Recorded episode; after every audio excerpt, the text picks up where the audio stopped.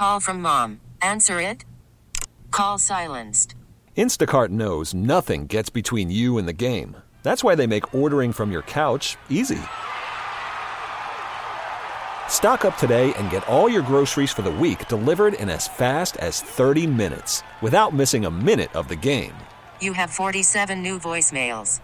Download the app to get free delivery on your first three orders while supplies last. Minimum $10 per order. Additional terms apply. All star closer Kenley Jansen, we have a question. What's the best podcast of all time? Baseball isn't boring, baby. I'm Rob Bradford, and every single day I'm sitting down with the biggest names to show you this great game is the greatest game. It's my podcast, it's my passion. It's a cause I started more than two years ago and is now the most prolific national daily baseball pod there is. Another fact, so jump aboard the BIB Express. Follow and listen to Baseball Isn't Boring, presented by Wasabi Hot Cloud Storage on the free Odyssey app or wherever you get your podcasts.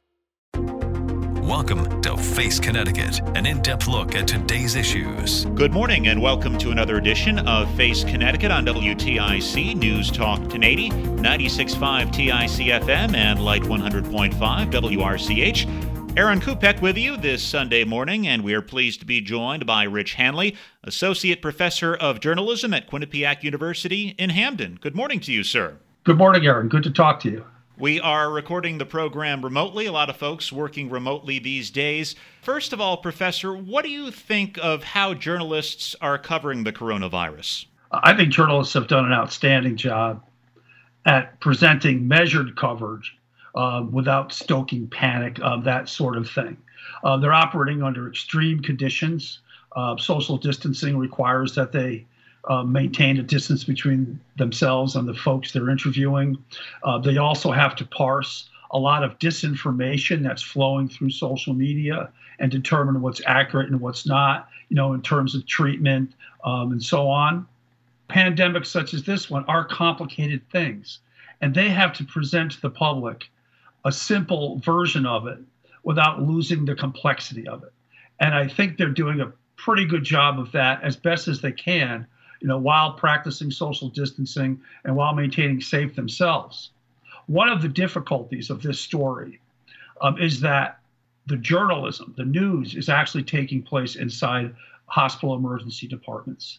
And you can't just walk in there with a camera crew or you can't walk in there with a pad and, and observe what's going on and talk to uh, doctors in real time. So there seems to be an antiseptic quality to some of the coverage uh, because it's difficult to get uh, for television folks uh, video of the emergency departments, and it's difficult for textual journalists uh, to get solid descriptions of what's actually happening in these emergency departments because they don't have access to it. Now, in the early days of the virus, there was a lot of criticism of the news media that this was being overblown.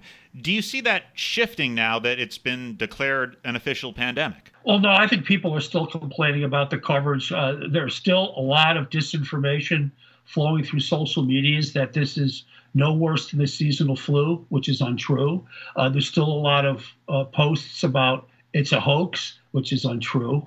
Uh, so there's still a lot of criticism uh, leveled at the media, you know, driven in part by the political polarization of our time. Uh, but journalists seem to be doing a, a fair job of covering it. Uh, there was early contextual issues uh, when the virus first started to seep into American consciousness, uh, and that that came in. What do you compare it to? And so the seasonal flu was used as a measuring mark. Well, X amount of people die each year because of the seasonal flu. X amount of people have died because of COVID 19. And that sort of gave an impression that it wasn't as horrific as the seasonal flu. And that was not the case. But I do see those uh, contextual comparisons beginning to fall by the wayside as tragically uh, the bodies stack up in hospital morgues throughout the United States. To that point, the seasonal flu has, has been around for a long time. There's a vaccine for it. And when there's something new that emerges, the media is more likely to gravitate toward that, correct? A- absolutely. They're not going to cover the seasonal flu except uh, in October getting video of the annual flu shot uh, or stories about annual flu shots being made available, that sort of thing, you know, and uh, announcements that people should get the flu shot. Uh, and then, of course, they'll do the story anti vaxxers, pro vaxxers. They'll have to cover that story during the annual seasonal flu uh, shot season. But this is a different, this is different altogether. Uh, the seasonal flu is drawn out over months.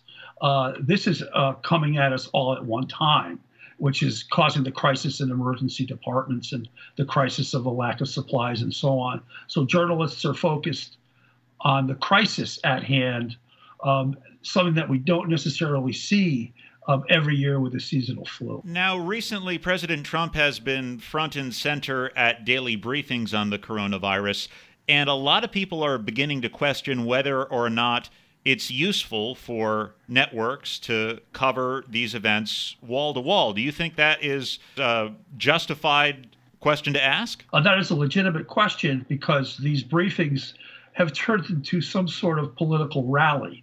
Um, at this point, journalists are looking for hard information that they can make actionable in their stories. Uh, they don't need to be quoting the president, uh, you know, making untoward remarks toward reporters or making untoward remarks toward other senators. They need information so they can get that information out to the public. I think the nation would be better served. I think the president would be better served if he let the experts uh, dominate that uh, press conference, so actionable information can be transmittedly tra- can be transmitted efficiently uh, at the six o'clock hour to the the audience, which really needs that information for. Uh, you know, a sense of what is happening outside their homes. How would you compare the the briefings that we've seen from the White House and the briefings that we are getting at the state level from Governor Lamont and other officials? Oh, they're completely different. Um, you know, I don't mean to, you know, to be flippant, but uh, it's a pandemic, but all pandemics are local um, in the sense that they affect us as individuals. And I think uh, the press conferences by the governors in our area, New York, New Jersey, you know, Connecticut, Massachusetts, um, tend to be more detail driven because they want that information out to their neighbors uh, immediately. Uh, so there's little bombast, there's very little uh, finger pointing, that sort of thing. Uh, there's just a lot of information uh, flowing. I think Governor Cuomo in New York has done a great job in terms of providing information, not in terms of a performance. I think uh, Governor Lamont is doing uh, the best he can uh, to get infor- information out and making himself accessible to individual reporters as well as to press conferences. so I think by and large, the local or statewide reaction um, has been more efficient and more informative um, than the national reaction, simply because the governors know their neighbors, they know their states, um, and they know they don't want um, to start any undue panic. They know they don't want to start making political accusations at this time. We've also seen a huge shift very drastically in the way our leaders communicate with not only the citizens but also the media. Oh yeah, it's uh, a different world now, and everyone's trying to get used to it. The president's trying to get used to it, if it's not actually driving some of the the way stuff is covered.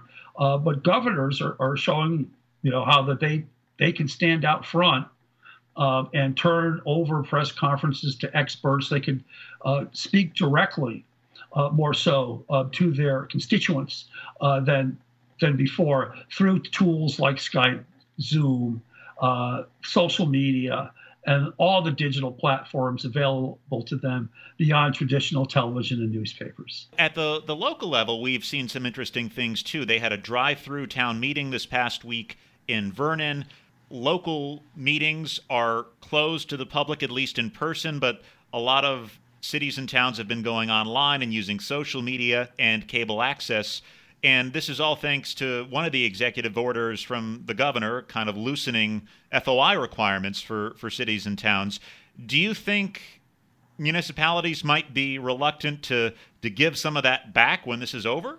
No, I, I think I think uh, governor, uh, governors, mayors, selectmen, you know, alders. I think folks understand the severity of the crisis and understand that certain uh, protocols need to be suspended, but only for, as they would say in World War II, the duration. Uh, I don't think there's going to be any lasting impact on freedom of information uh, because of this crisis. I think this is an all hands on deck, how, how can we get information out to people as efficiently and quickly as possible because lives are at stake? I think when we go out on the other side of this crisis, um, um, that sort of FOI wink and a nod will will go away, and, and the rule of law um, and FOI regulations will be followed.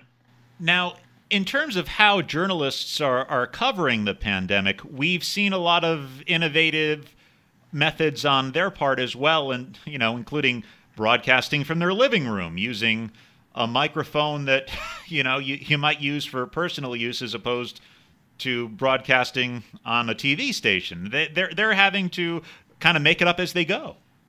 Yeah, they are, and you know the production values certainly are not the same, but there's a certain quality to the amateur level of production that amplifies the underlying crisis. You know, it's like, you know, here we are reporting live from our living rooms because we can't be in the studio. So the sort of grainy video gives an authenticity to the coverage, and uh, we're all in this together uh, attitude that I think the audience appreciates. Now, they're not going to say, oh, those production values aren't as good as they are in the studio. I don't think they're saying that. But I do think at some level um, they understand, you know, that uh, journalists uh, are trying their best um, under extreme conditions uh, to tell stories about this crisis and are using all the tools available while maintaining uh, social distancing. So I think there is a, is a certain uh, realistic quality to this coverage uh, that, in fact, enhances it because it at one level is showing the severity of the crisis and at another level showing that journalists are are you know living off the land trying to figure out the best way to tell a story and that gives their storytelling um, a level of credibility that sharp and flashy production values um, tend to uh, mitigate yeah. especially in, in broadcasting typically most of the people are, are going to show up at the radio station, at the TV station to perform their jobs. And this has thrown that, you know, for a total loop. When it is over, do you see maybe more broadcasters telecommuting than did before? I, I think we will see that uh, for, for two reasons. One, it works, um, as the coverage of the pandemic is showing. And two, it's cheaper than maintaining uh, all hands on deck uh, studio crews and uh, and whatnot. Uh, I, I, think on the other side of this, that you know, media will change in terms of the economics of it, and they'll and they'll find that you know the audience likes the authentic uh, presentation of news um, as it's being presented in this in this pandemic. They don't necessarily uh, want to return, you know, to the slick, you know, driven uh, sort of covers they're getting on TV. I think news directors are looking very closely at, at, how they can take advantage of the lessons they're learning um, and apply those lessons um, in terms of their coverage. They can go to more places. They can get to more detail because of the uh, equipment it's light. Uh, it's certainly uh, able to be transmitted via the internet. I think they'll look at that end and take advantage of it when we get out on the other side. And I think news will be better off for it. You're listening to Face Connecticut. We are talking to Rich Hanley, Associate Professor of Journalism at Quinnipiac University in Hamden. Expand on that last thought. Does journalism emerge stronger or weaker after the pandemic? Um, I, I think it's going to, uh, unfortunately, be somewhat weaker because of the economic situation. There are some newspapers, for example, that may not survive the pandemic because advertising has evaporated. Um, and they were already teetering on the edge uh, so I, I, do think there will be uh, some newspapers uh, that, that will fold because of, of this. There, there's no revenue. On the other hand, I think a generation of journalists is learning the craft at a level that they you cannot teach in college. Uh, they have to learn how to tell stories remotely. They have to learn how to interview people without being in the same room.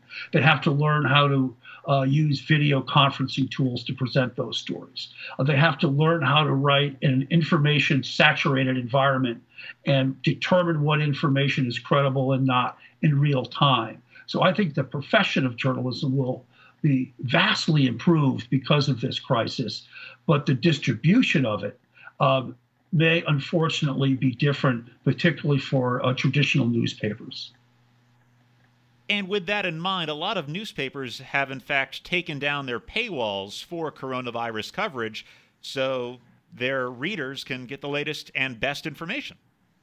Right. Well, this goes to the core of the role of news organizations. It's a public service business, serving their customers, which are constituents, and more importantly, their citizens. Uh, so, newspapers and, rec- and, and TV uh, organizations, recognizing their public service role, are you know, bringing down paywalls, losing all that revenue, because in their minds, public service is more important than revenue during a crisis of this nature. I think it's a, uh, it's a good thing, and uh, newspapers who have paywalls and who bring those paywalls down ought to be commended uh, for doing so and doing so quickly because they need to get information out. And the last thing they want to do is uh, is get get in the way of that information with some uh, paywall, you know, fee and so on. So this is a, a commendable moment for newspapers, uh, and, and, hopefully the citizens will react to it by subscribing uh, to these newspapers uh, when we get through this. Just to, to back up a moment, I know that a lot of TV and radio stations and online outlets do a lot of fine original reporting, but a lot of the time, that story you see on TV at night originated in the morning newspaper. Still, well, that's that that's been the way it's you know it's been since the uh, emergence of television. You know, it's what's what's in the New York Times. Well, that's what we're going to cover uh, you know, what's in the Hartford Courant, what's in the New England Register, what's in the Record Journal in Meriden, what's in the Journal Inquirer. Well, that's what we're going to cover because uh, you know, local newspapers have boots on the ground in all these communities, uh, very thorough coverage of these communities, um, and you know, and as a result, you know, papers like the Waterbury Republican, American, they they're setting the the agenda for what the uh, television news organizations uh, cover because they have more reporters uh, and they're obviously hyper local to their communities, and they can reveal news that TV news organizations simply don't have the the, the personnel to do. So um, I would hope that newspapers get out of this intact because if some don't, it will affect um, what's covered at the television level. And TV, local TV news is very important um, and always will be very important, you know, to a, in a regional sense uh, to give folks who live in Willimantic an idea what's happening in Torrington. Um, and an idea what's happening in Bridgeport and Water, you know, in uh, New Haven and whatnot. Uh, it gives a wider universe um, than local uh, newspapers can. When you have a, a major event like this, is there a fear that other also important stories are going to fall through the cracks? Well, it's inevitable uh, that stuff is not going to be covered because uh, the emphasis is on COVID 19 coverage, uh, as, it should be because of the, the severity of the outbreak and the consequences of the outbreak. So uh, there may be coverage uh, that's going to be by the wayside or set aside uh, for later on. But right now, all hands are looking at what's going on, what's the municipal reaction, what's the state reaction, what's the national reaction, or the consequences for people in our community. Um, all the resources are pointed in that direction. It doesn't mean other stuff is not is not being covered. I, I think uh, one of the lessons we have here is from the uh, sports pages and the sports newscasts. They have no sports to cover.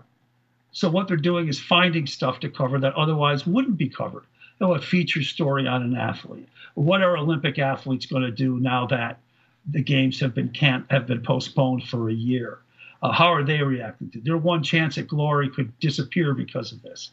So they're getting more personal, more up close to the lives of people, and I think that's what what's happening now. And these stories probably would not have been covered ordinarily. You mentioned sports, and of course, we're in the backyard of ESPN, based in Bristol.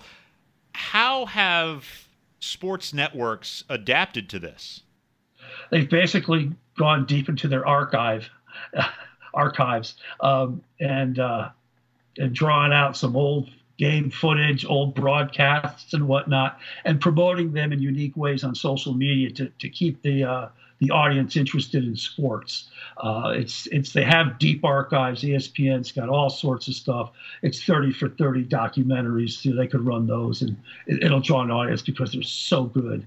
Uh, you know, NBC is running some of, of its uh, previous coverage. Uh, you know, CBS, you know, uh, throwing some coverage up on their uh, cable network on NCAA tournament games of the past, that sort of thing. So what they're using is the past and trying to relate it to the present and creating a sense of nostalgia about sports that they hope will keep the sports fans engaged. So when the games start again, uh, that there will be a uh, an audience ready uh, to watch the games live.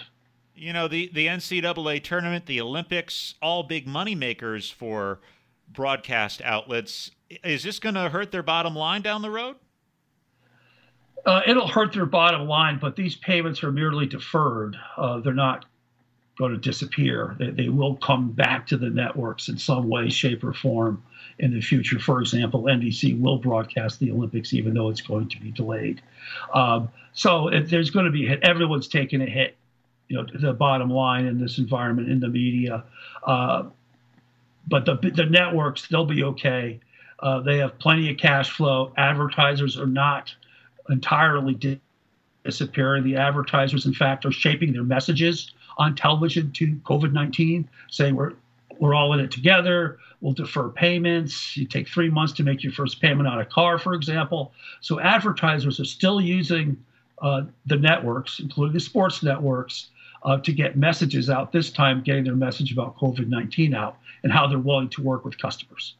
As an academic, how have things changed for you and your students? Well, we're all online.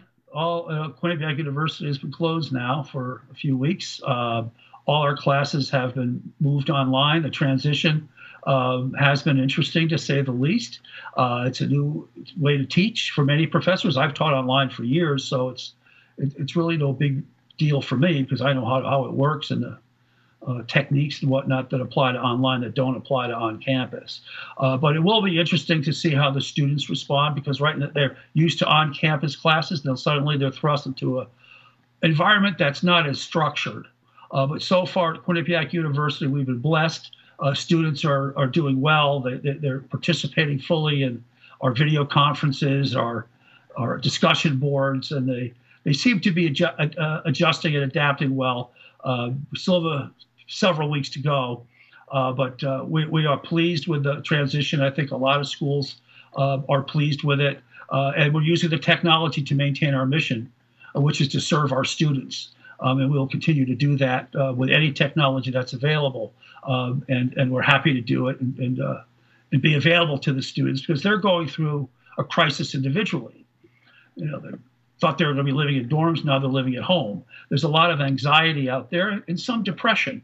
And uh, faculty need to be sensitive uh, to these conditions and to be available to students uh, who are now removed from our classrooms uh, just to make sure they're okay. For students who hope to become journalists, are, are they excited to, to get out and, and cover this pandemic, or are they concerned and, and more worried about their studies at this point? Well, ours, uh, I can speak only to our students um, uh, at Quinnipiac University. We have award-winning news, uh, uh, television and print, on and online, and those students have been covering the community remotely. You know, they've been doing interviews via Zoom, video conferencing, uh, via email, via text messages. They're staying on top of the situation. They're still producing uh, news, even though they may be home in New Jersey or Massachusetts or Connecticut, they're not on our campus, they're still very aggressively pursuing this the story at a safe distance, you know, and that sort of thing. We obviously comply with all uh, recommendations uh, to keep students safe, uh, but they're doing a fantastic job at keeping the community informed by maintaining coverage as best as they can, just as uh, professional journalists are doing. Uh, and it's quite refreshing to see their uh, sort of can-do attitude that yeah we we have some obstacles but we're going to improvise we're going to overcome and we're going to make uh, this coverage happen and they've done a fantastic job and this will help them greatly when they graduate because they could say we went through this and we covered it we found a way to cover it so it'll help them He is Rich Hanley, Associate Professor of Journalism at Quinnipiac University in Hamden. Thank you so much for joining us this morning. Thank you, Aaron. It's great to see you. Thanks for listening to Face Connecticut. I'm Aaron Kupek. Enjoy the balance of your weekend.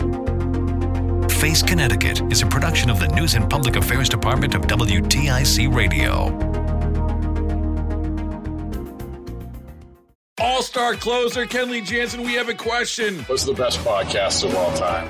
Baseball isn't boring, baby. I'm Rob Bradford, and every single day I'm sitting down with the biggest names to show you this great game is the greatest game. It's my podcast, it's my passion, it's a cause I started more than two years ago, and is now the most prolific national daily baseball pod there is. Another fact, so jump aboard the BIB Express. Follow and listen to Baseball Isn't Boring, presented by Wasabi Hot Cloud Storage on the free Odyssey app or wherever you get your podcasts.